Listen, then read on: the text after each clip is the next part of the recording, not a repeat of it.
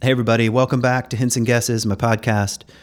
This is Kent Dobson. It's good to be back behind the mic. I've been gone on and off for the last month, really. I've done four different intensives at Animas Valley Institute in Colorado, uh, founded by Bill Plotkin. He's been on the podcast. You've heard me talk about him before. Anyway, I'm in the guide training program there.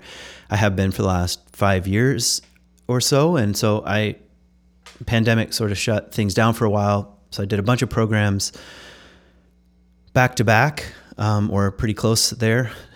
um, and so I'm just now returning and finding my feet and back here in Michigan, chopping wood and I almost said carrying water, not really. I guess turning off the the the water to my garden so it doesn't freeze. Um, yeah, and I'm feeling I'm I'm feeling really grateful for my experiences the last month. Uh, thanks for being patient with with the podcast. I'm feeling cooked in a in a good way, and um, yeah, so that's what I've been up to recently. And today I have a podcast. I'm not sure exactly what the title is going to be, so maybe I should hold off. It, it was originally going to be something like "Born for These Times," which is something I'd like to try to argue for and and argue from a mythic and poetic point of view, not really rationalistic, scientific, post enlightenment kind of argument. Though those are fine, they're great too. Um, anyway, that's kind of the the train I'd like to to wander around in. I want to read a couple poems, and I want to try to make a case for for at least wrestling with the question of what are any of us doing here? And do we do we come into the world with a certain shape that wants to be realized? And it's just the right kind of shape. And i'm not being like uh, utopian here. Uh, I'm, I'm i'm we we all come into this life as a mixture of shadow and light of uh, taste and proclivities and darkness and, and gifts and imaginings and wonderings. We come in mixed, something like that. But I have a kind of intuition and belief, even, that there is a thread and there is a deep thread that that goes all the way down to source, our own source, what we might call soul, and the trap door to the source.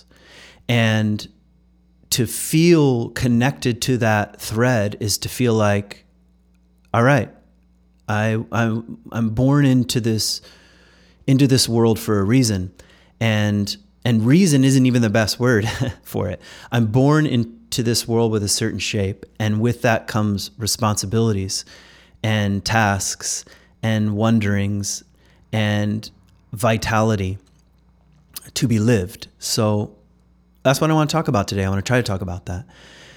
And maybe just a couple things by way of like heads up.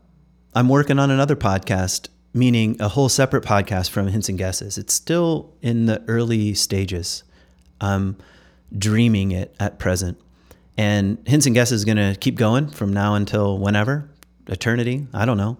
Uh, but I, I have a, an, another offering that has more to do with ancient texts, like biblical texts. And that's been kind of working me in a surprising way over the last couple years. But it's sort of, I sort of had a little vision for uh, how to turn some of this stuff into a podcast. So uh, I'll let you know when it comes out, and I'd love for you to listen to it and let me know what you think. So that's coming. And let's see, I have two Israel trips, two planned Israel trips. Israel is now uh, back open for tourism. And one is in March, so coming up pretty quickly. And there are some spots. In fact, I need some people to make it happen. So if that interests you and you have the, the money and the time right now, uh, send me an email, dobsonpilgrimage at gmail.com. You can also find that on my website. Um, but anyway, that's that's mid March, and the main group is from Denver. Uh, a friend of mine, Michael Hidalgo. He's his. I've done a lot of trips with him. He's a We've been friends since the sixth grade. And he's got a church in Denver, and I think this will be their fourth time. I mean, obviously, different people come each time. So that's happening. That's a kind of a, a general. It's it's an intense trip, but uh, it's uh, I was going to say a general tour of the land, but meaning desert, Galilee, Jerusalem, a few other spots. And I have uh, one coming in middle of May, and that's for pastors only, people in ministry only. And it's possible there'll be one or two spots for for uh, pastors. A very small group, like twelve, and really different kind of trip than I've ever done before. I'm really excited about. It. I've wanted to do something like this for I don't know, like ten years. Uh, long days, intense, um, all kinds of stuff. So, if but but uh, I don't want to say more about it. But if that interests you and you happen to be in ministry, you can also send me an email, dobsonpilgrimage at gmail.com. And I'll let you know kind of what's possible and we can go back and forth. So maybe that's all I want to say. Israel trip, potential podcast coming. Um, I will be offering again my Lent Descent course. I offer it every year. That's an online Zoom class. I haven't put it up on my website, but it will go up pretty soon. I know Lent seems kind of far away. We haven't even got to Christmas, but um, yep, that's that's happening. Lent Descent, a conversation around descent and around the 40 days in the traditional Christian calendar between um, Jesus's baptism, um, 40 days and 40 nights in the wilderness. These are some of the things that Lent remembers um, and, and Easter. So, anyway, that's coming. Would love to have you join that, especially if you feel like you are entering or about to enter a season of descent, if that word rings a bell for you that's definitely the course. The the other class I'm offering right now is an eight month class on Iron John and the Sacred Masculine. That's totally full. That filled up almost right away, and I barely even said anything about it. So that tells me something's in the water. People want to talk about the Sacred Masculine. So I'll start looking for. Uh, I don't know if I'll do Iron John, but another class around the the Sacred Masculine. Maybe I will use that book. By the way, that's a myth, Iron John, and and also the name of a book by Robert Bly, who's the one who's done the most work, I think, contemporary work with this with this myth. Fantastic, freaking book. Read it. Regardless of your gender, read it. Uh, Iron John um, is the name of that book. So um, I feel like that's enough uh, intro stuff. I do want to begin with a poem, and it's a poem. If I'm sure I've even read on this podcast before. It is one of my favorites. It's a David Whyte poem and it's called uh, What to Remember When Waking. And it, on the one hand, it's a poem about what to remember when you get up in the morning, which seems like the a good a good idea to be reminded of what you need to remember when you wake up. And memory, by the way, is from the Greek point of view is connected to a river in the underworld. That to remember something is to be connected to the underworld stream, which has the same meaning as truth itself. That truth, from the Greek point of view, and, and really the Greek and the biblical um, worldview, or worldviews, you could say, because they're not, um, they're different, they're related but different, really form the spine of Western culture. They're deeply embedded. If you are from the Western world, it's deeply embedded in there, and it's really important to explore our own roots when it comes to worldview. Um, but that's that's another podcast for another time. But my, my point is, what to remember when waking is is like saying, winking at. What's to be remembered is the truth, the river of deep memory. Here's the poem. In that first hardly noticed moment in which you wake, coming back to this life from the other more secret, movable, and frighteningly honest world, where everything began, there is a small opening into the new day. In that first hardly noticed moment in which you wake, coming back to this life from the other more secret, movable, and frighteningly honest world, where everything began, there is a small opening into the new day which closes the moment you begin your plans.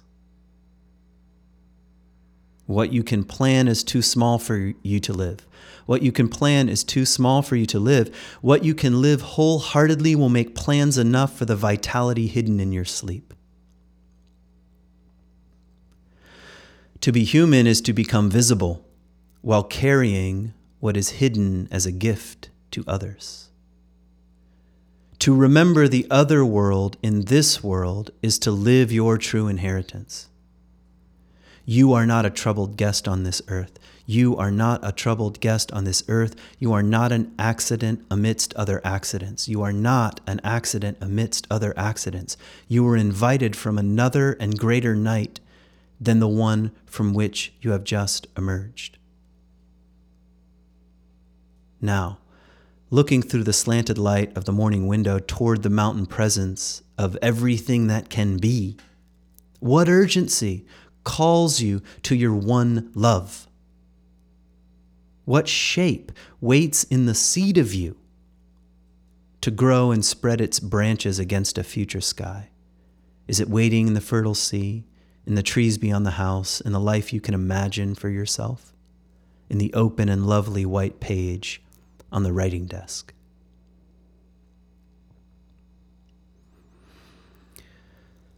So, what do I want to say? I want to say you are not an accident amidst other accidents. I want to say you are not a troubled guest on this earth.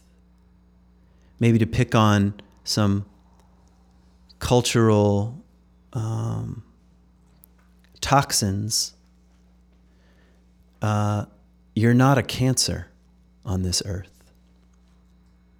That's a kind of cultural toxin at present that actually what's wrong with everything is human beings. And I am not uh, naive. Human beings are causing tremendous suffering to themselves and to the earth and harming bioregions and biospheres and waterways and uh, soil um, and and air and ice and rain we have an effect on the earth I, I, I realize that and and perhaps our consciousness about exactly what kind of effect we're having is the great task of the 21st century. And, and at the same time, I refuse to conclude that human beings are, are the problem and, and, and the cancer. I, I don't think so. I love what Thomas Berry says about human consciousness that human consciousness and human beings and the human human experiment you could say is is the dream of the earth it's the dream of the earth becoming conscious of itself it's a kind of unbelievably staggering miracle that any of us are here and that we have something that we fancily call consciousness self reflect a self-reflexive capacity to not only to to not only to to gaze within um, and to and to look in the mirror, uh, but to become conscious of of life itself and impermanence and time. I mean, what a strange dream that the earth had for Earth's self. And I just want to agree with David Whyte you are not an accident amidst other accidents. You came from a greater night than the one from which you just emerged from sleep, he means. And you're not a troubled guest. There, life is troubling. I think that's as um, true of a statement as anyone can make. Life is filled with troubles, in fact. But you're not a troubled guest. Instead, you belong here in some way oftentimes I feel a kind of low level grief about the state of affairs. Like, I'll read something on the news, and, and my first reaction is anger. And my second reaction is more anger. then, after a while, I can feel occasionally an upwelling of grief like, how did we get here? Why are we treating people this way? Um, why are we treating the very planet that gives us um, meaning and nourishment with such disregard. It's it's like a low level grief, and and I, and I look at the state of of education and um, and our own kids and my own kids and and the state of affairs when it comes to I almost said the swamp of Washington. You know, Trump was right about that. You know, and just behind the anger is is some grief and the loss of our our narratives and um, the suspicion around words, and behind that, I feel a little grief and and and I think it's easy to slip into a kind of nihilistic despair, especially when we're bombarded with numbers like trillions of dollars of debt. I mean, we, we, tell, we would tell our own kids, don't go into debt. And that's all we know how to do as a collective. Trillions of dollars of debt, of m- made up numbers on a computer screen. Um, and anyway, my, my main point was, but was the the astronomical numbers involved and things like this morning I heard on the news about the projected increase in global temperatures. And there was something just like artificial about it. Like a number. A number that really really for very few of us on the planet computes to anything real. Like I don't even know what a trillion dollars is. I don't really know what 2.1 degrees Celsius increase in global temperatures means. I really do not know what that means. I don't know what that means for um, the north coast of Morocco, which I've been to, or the deserts of Jordan, or rural Georgia, where my family's from, or the shores of Lake Michigan. I re- I I don't think, and maybe none of us really know knows what that means, and that that, that and a kind of like blankness can come over us, a kind of uh, despair, a kind of meaninglessness, and COVID numbers are kind of like that too, inundated with statistics and data and all hyped up or underhyped depending on who's doing the the hyping. And to hear something like, You are not a troubled guest on this earth, you are not an accident amidst other accidents. And there's something, um, you know, I, I'm going to be pretty honest for a second about my own spiritual trajectory. I have a hard time saying that word.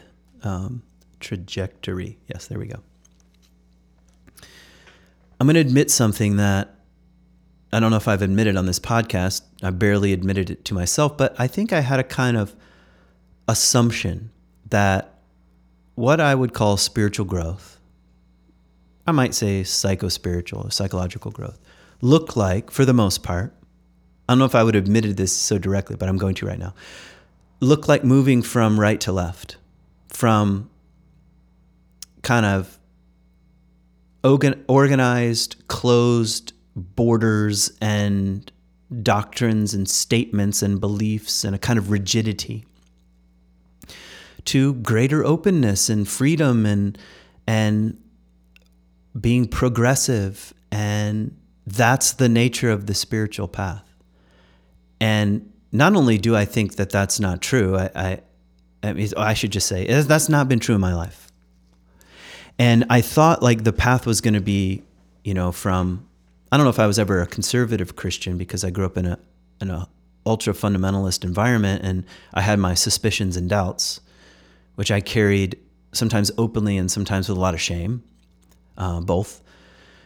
Um, but definitely that was where I grew up to, you know, kind of changing my mind about certain views of the Bible and changing my mind about certain theological concepts and changing my mind about who's in and who's out and changing my mind and you know moving in the more progressive direction. And I thought well I can see where this is going. Soon I'll be like a basic humanist at the at the end of this. And and even the word humanism like it was attractive to me. And you know I got fired from a from a, a Christian school. Uh, I was a, a Bible teacher there after I did a program of the Discovery Channel about the historical Jesus that they didn't like, and uh, and um, you know I went to the library like almost like licking my wounds as a kind of victim, and you know checked out a Dawkins book on this is back in the days when you could get books on CD. I don't even know if they have those anymore. And I had a CD player in my car, and um,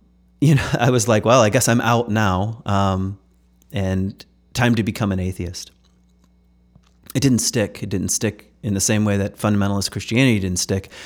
Um, but my main point right this second is that the path toward you know scientific materialism which i thought was in store for people who leave religion is just not the path that i took in fact in some respects i'm becoming much more open to the mysterious the mystical the numinous, the paradoxical, the mythic than ever before. And and I'm it's like I'm surprising myself.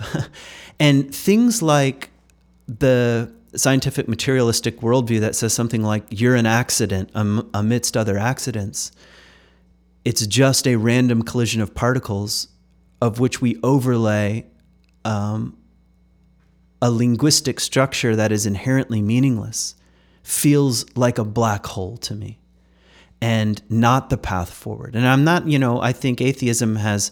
Um, and scientific materialism, of course, has many gifts to offer. It's it, it's part of what sharpens culture and ideas and, and rationality, and and we need the we need the we need the friction.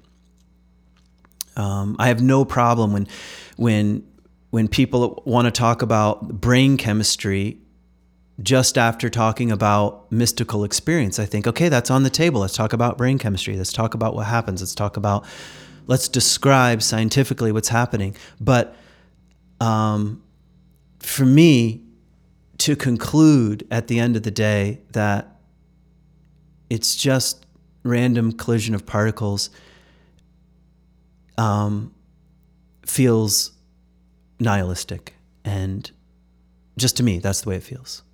And I think, no, part of that mentality and idea, and even ideology, you could call it, robs life of what's sacred. And we need more of the sacred. And that's what I think David Whyte is trying to say here. What is really worth remembering? What about the secret world? What about the night that birthed you? What do you mean? I just came into the world and I'm gone by biological accident. And I say, well, call it what you will. It's definitely a luminous pause between two great mysteries. That's a line from Jung, meaning birth and death. Life is a luminous pause between two great mysteries, birth and death. So you're here and you have a certain kind of uh, reflexive consciousness, and then there's death. Um, but this there's a clue in this poem that's very ancient and trans religious, really. And that is something wanted you to be here. The night, in a sense, was conscious of you and brought you forth, called you forth into the world. You know, um, there's a Wordsworth poem. He says, uh, Our birth is but a sleep and a forgetting. Our birth is but a sleep and a forgetting. Like, forgetting what? Like, well, in a way, I think he's saying it's forgetting what mystery is bringing us forth. As if, and I'm not trying to make some kind of theological claim, really, that you existed before you existed. I don't know. But I'm saying there's a mythopoetic clue here that um, that I think is important and is a unique part of, of what gives human beings a sense of meaning and purpose. Anyway, he goes on Our birth is but a sleep and a forgetting. The soul that rises with us, our life's star, again, a very old idea that the soul, kind of our wildly unique shape, functions like a star, like the North Star. It's, it guides us in some way. I'm going to say more about this in a, in a second. But the soul that rises with us, our life's soul, star, sorry, hath had elsewhere its setting.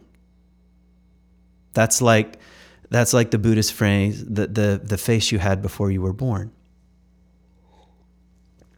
And scientific post enlightenment rationalism says, hey, that's a cute poem and all, cute little saying, wisdom saying.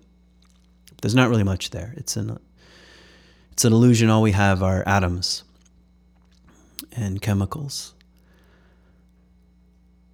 And the poet says, no, I don't think so.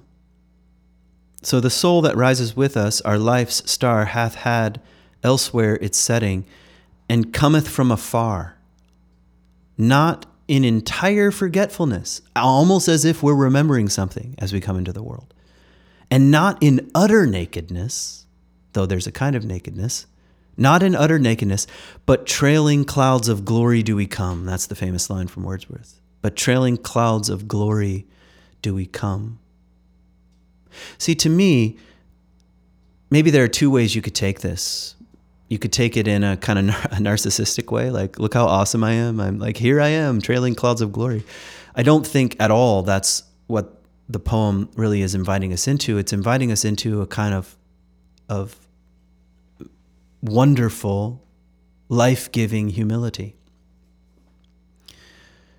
None of us cooked ourselves up and brought us forth. It's as if we came into the world trailing clouds of glory. Our ancestors, even our actual ancestors, mom and dad and grandpa and grandpa and grandpa and grandma, and, and on down the line, peering into the darkness of a fading line. And how did any of us get here?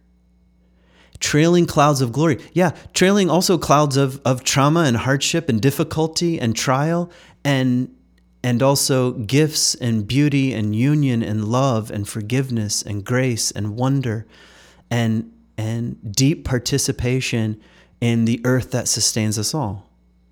Yeah, that's part of the clouds of glory.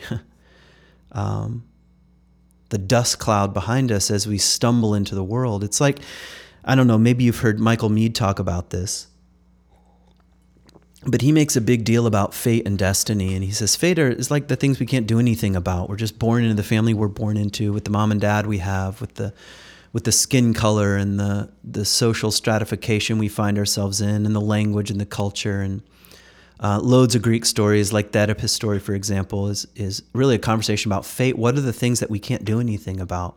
But inside sort of the the Greek mindset, fate was thought to be something like a pressure cooker or a container or a cauldron.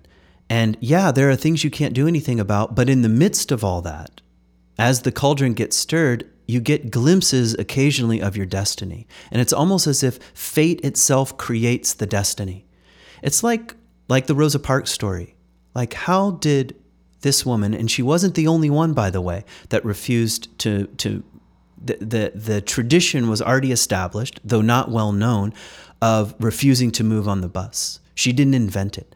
But at just the right time, at just the right moment, with her disposition and her place in the world, something like a star is born. Something like the soul that rises with us, our life star comes into focus, and that's what the Greeks meant by destiny.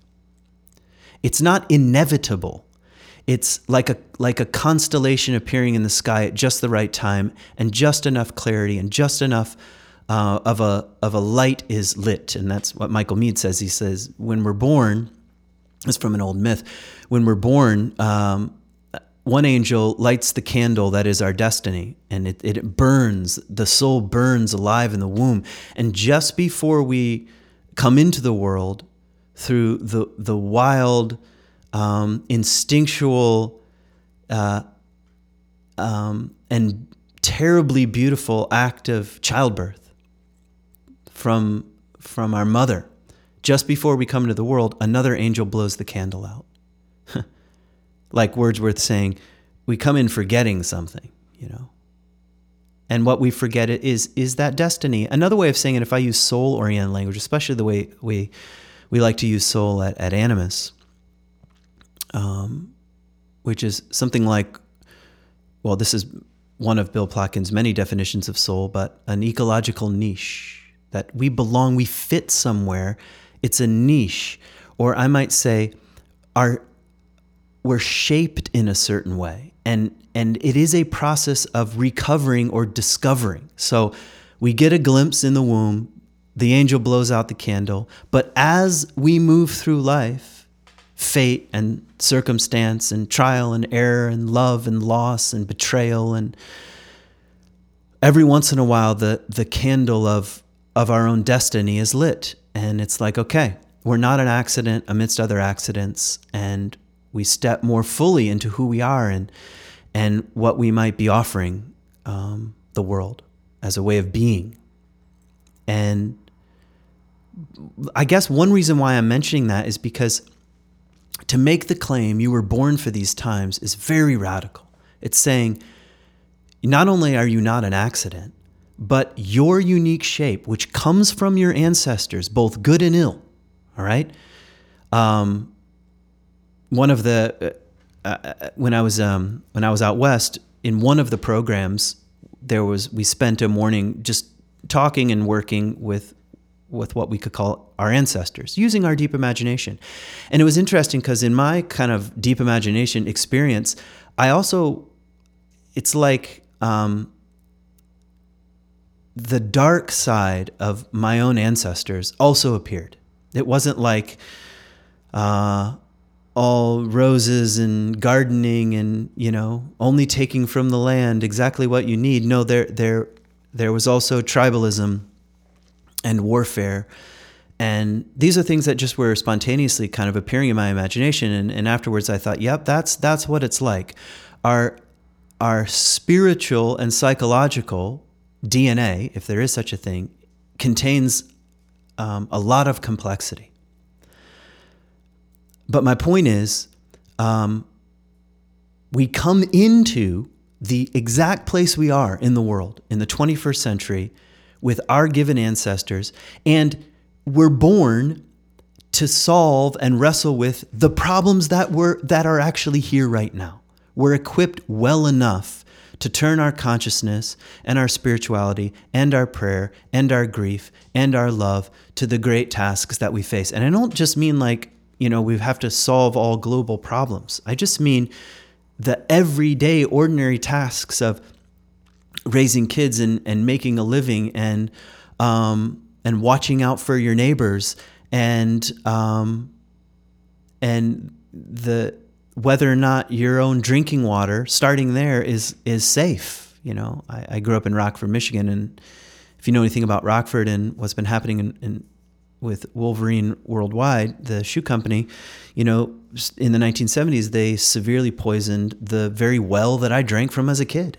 And I, I don't know if there will be consequences for that down the road, but there for other people who lived in this part of the world in, in Belmont, Michigan, you know, they've had all kinds of uh, various cancers and so forth. So um, it's like real world contemporary problems, yes, and we're also born to face these and to bring as much of our full self, the way we're gifted with our dispositions, our our um, our intuitions, the shape we are. Like David Whyte is saying in the poem, what uh, shape? What does he say? Let me let me pull up the poem here. Um, what shape waits in the seed of you to grow and spread its branches against a future sky? What shape waits in the seed of you?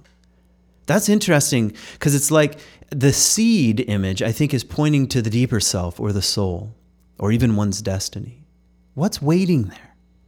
To grow and spread its branches against a future sky, to become human, in other words, to become visible, a visible human, carrying this secret and seed like and soul way of being into the world. And that's, that's a challenging and perilous discovery, you know.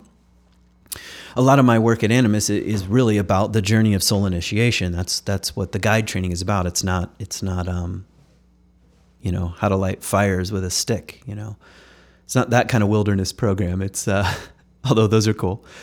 Um, yeah, what what what Plotkin would call the journey of soul initiation, which is just a contemporary way of talking about something that's as old as time, and and maybe what Jung called the transition from the first half of life to the second half of life, which is perilous and dangerous and destabilizes the ego and and um, all of our subpersonalities and complexes suddenly are demanding attention and and it's challenging and and much of our culture screams just go back to sleep. Shut your mouth go back to sleep. Be the ego that you think you are. There's nothing down there. So it's it's important and dangerous and lovely and challenging work um, but even in hearing, you're born for these times, I can already feel the tug of discovering possibly what that might mean.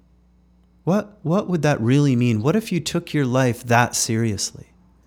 What if you took your own spirituality that seriously, your own psychological and spiritual well being that seriously, and said, not only do I come in trailing clouds of glory, I'm happy to even be here. I don't even know how I survived, especially given my, you know, neurotic parents and my, you know, um, neurotic culture. It's something like, all right, yeah, but I'm here. And uh, what is the unique shape that's waiting in the seed of me that wants to be born into the world to make even the smallest contribution to a more generative and life enhancing um, human presence. And God, I don't care if you're conservative or liberal. Don't you want a more life enhancing and generous human presence on the world? Yes. I don't think any, no one in their right mind would really disagree with that.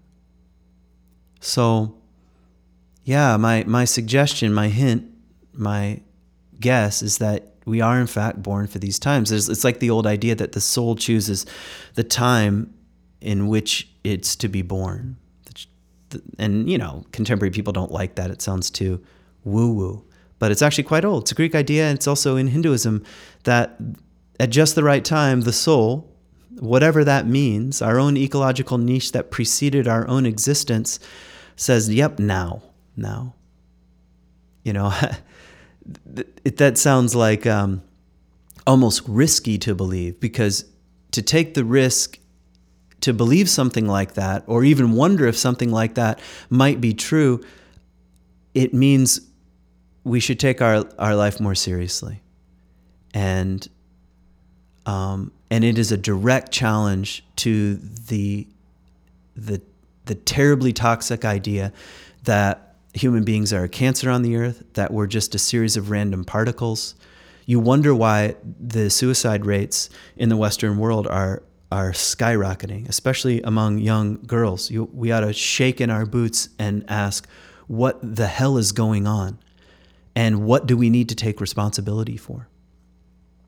And our veterans, we, have known this for a while, uh, among, among all the groups, and categories in the United States are the most likely to end their own life.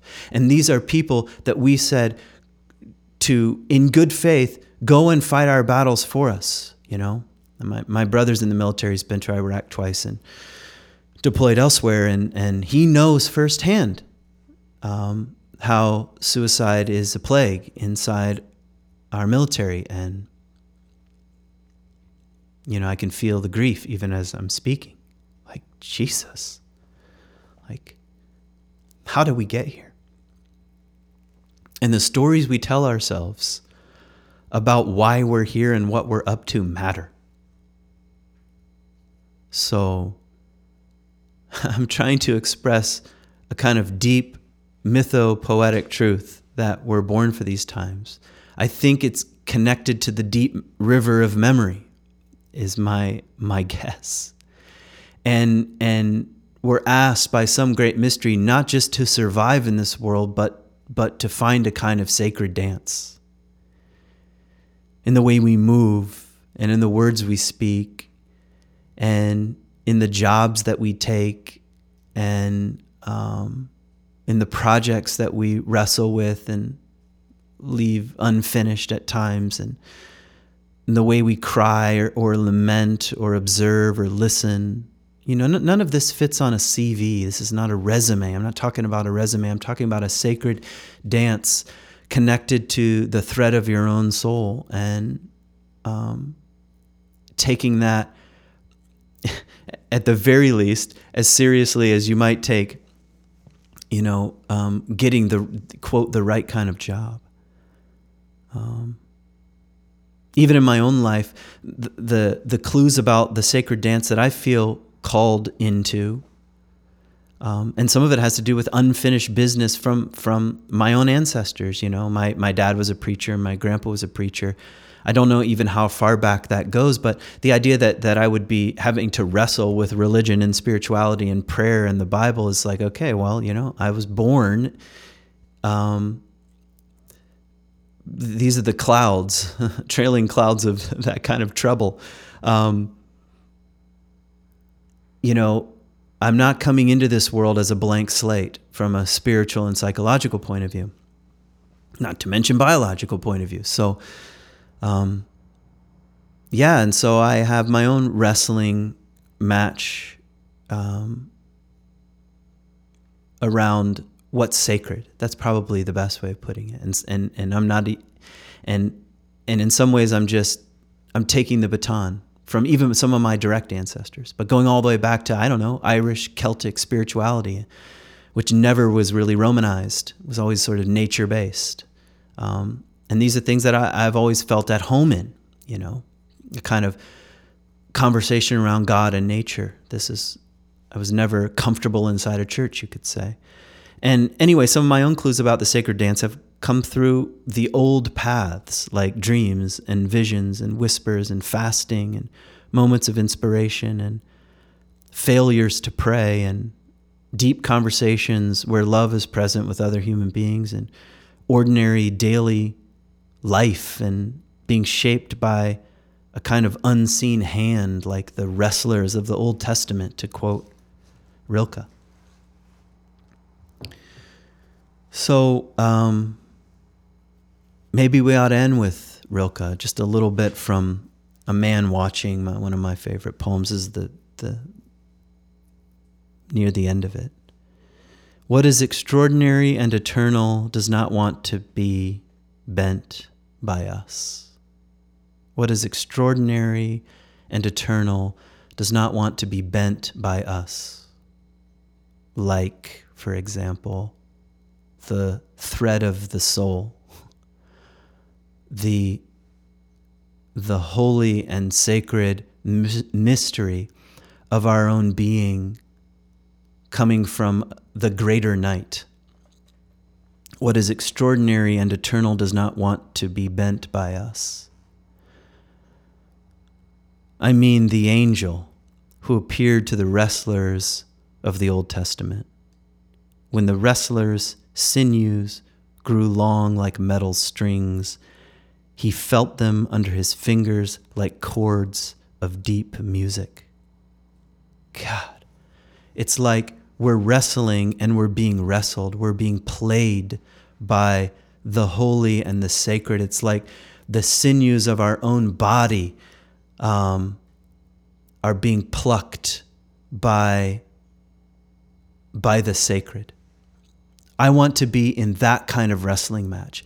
That, that kind of wrestling match is part of how we discover what we might call the sacred dance that is our life. Whoever has been beaten by this angel, who often simply declined the fight, went away proud and strengthened and great from that harsh hand. I mean, what a, what a beautiful irony, you could say, that what's harsh and challenging and breaks us down, and to use contemporary language, um, challenges the ego, also begins to shape us in a certain way.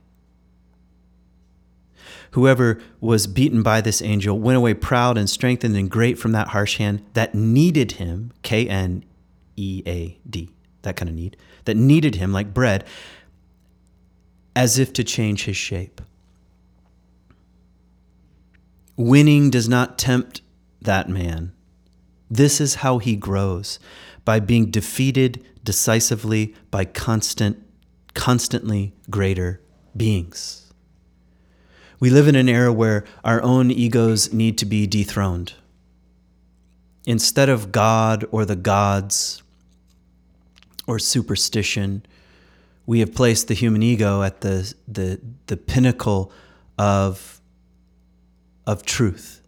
And the, the ancient path um, calls for a wrestling match that dethrones that ego and reshapes that ego and kneads that ego like like bread dough in into its true shape into a shape that can serve the soul and and, and serve the mysteries and and serve a, generative and life-giving and transpersonal future for our offspring and for the other beings of this planet.